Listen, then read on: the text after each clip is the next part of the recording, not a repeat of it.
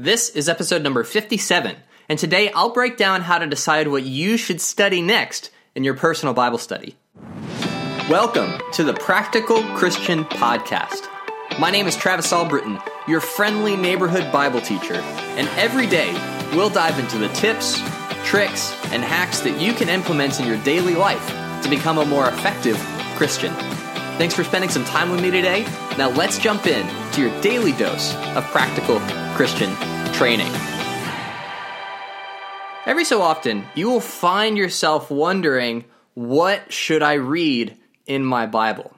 Now, for some of us, it's like a monthly occurrence. For others, it might even be a daily occurrence. Trying to figure out, okay, I want to connect with God in my Bible study, but I don't know what to read. I don't know what to do.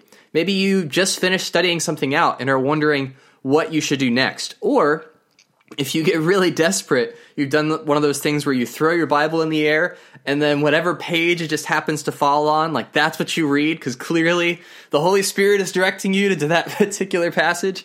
Uh, maybe you've done that a couple times, been guilty of that maybe. But uh, surely there is a better way, a more effective way to uh, stay consistent and stay engaged in your personal Bible study. And that's what I want to talk about today. And it really comes down to asking the right questions when you're trying to figure out what should I study next. And so what I want to walk, do is walk through the four kind of questions that I'll ask myself or the criteria I look at for deciding what I should study out or read next.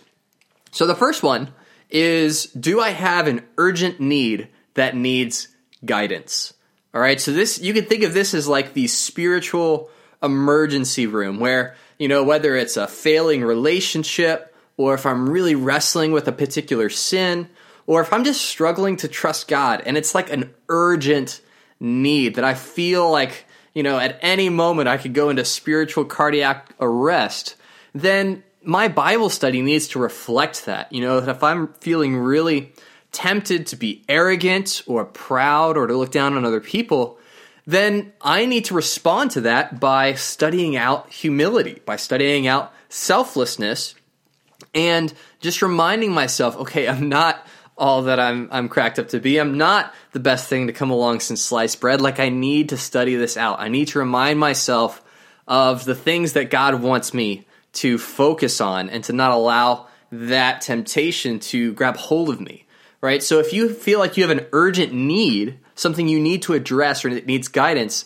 that should be the thing that you study out next, all right? So that's number one. And that might be the most obvious question, you know, that if you're really wrestling with something, or, you know, let's say that you have a family member that's sick and you're really trying to trust God, well, you should really study that out because that's something that is clearly on your mind and on your heart.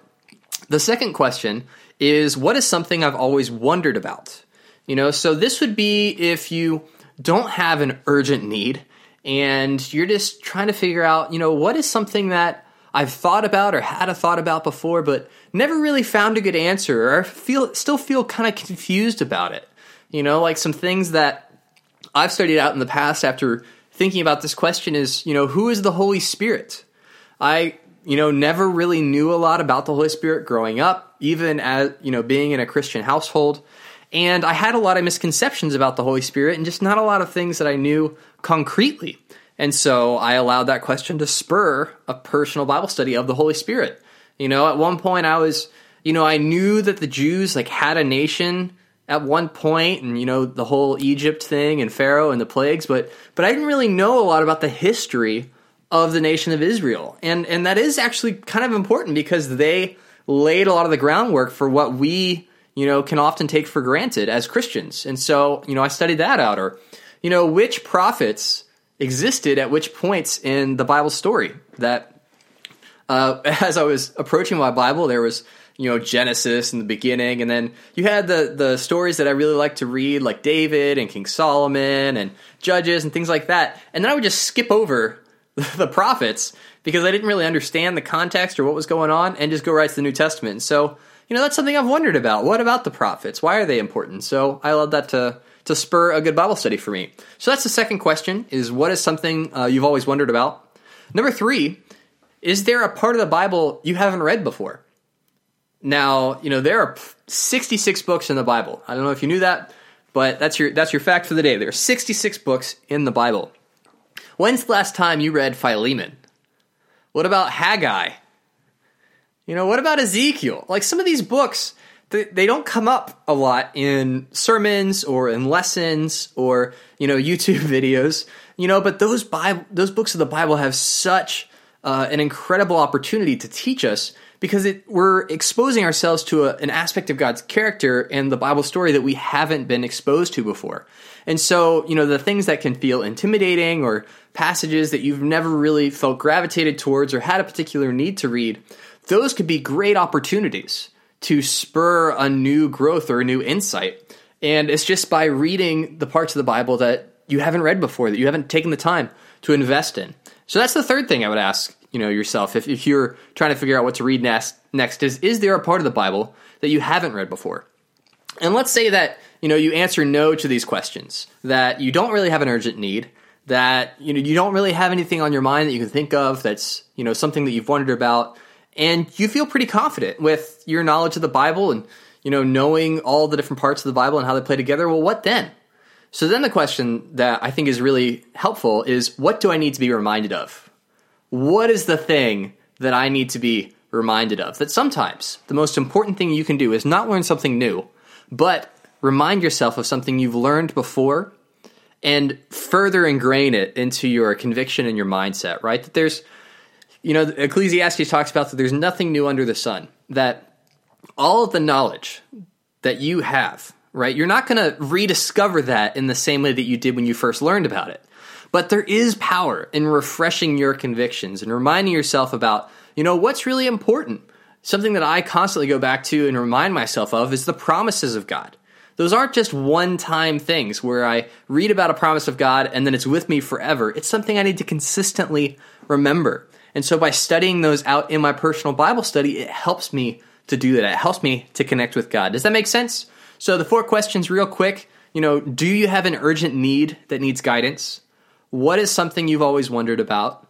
Is there a part of the Bible you haven't read before? And then what do you need to be reminded of? And if you're wondering how you can actually go about doing these Bible studies, I would encourage you to download my free guide that I've put together, which is the five top Bible study tools that I use on a daily basis to really be able to answer these questions. So, you know, if you're trying to figure out, okay, I want to learn about the prophet Elijah, where is Elijah in the Bible? one of those resources will help you to do that. So all you got to do if you haven't downloaded it already is go to 5freebibletools.com. That's the number 5 freebibletools.com and uh, start using those resources and those will help you with these different studies. And the cool thing about the Bible is that it's such a deep pool of knowledge that you'll never reach the bottom.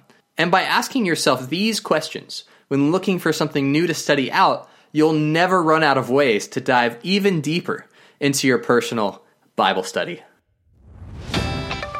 Well, that is it for today. Make sure to smash that subscribe button on your way out so you never miss an episode. Leave a review in Apple Podcasts to let me know what you thought of this episode, and head on over to the Facebook group to let me know what you want to hear in future episodes. Every day is an opportunity to grow closer to God to make a positive impact on the people around you take action with what you've learned and help make the world a little more like heaven. I'm Travis Albritton, and I'll talk to you tomorrow.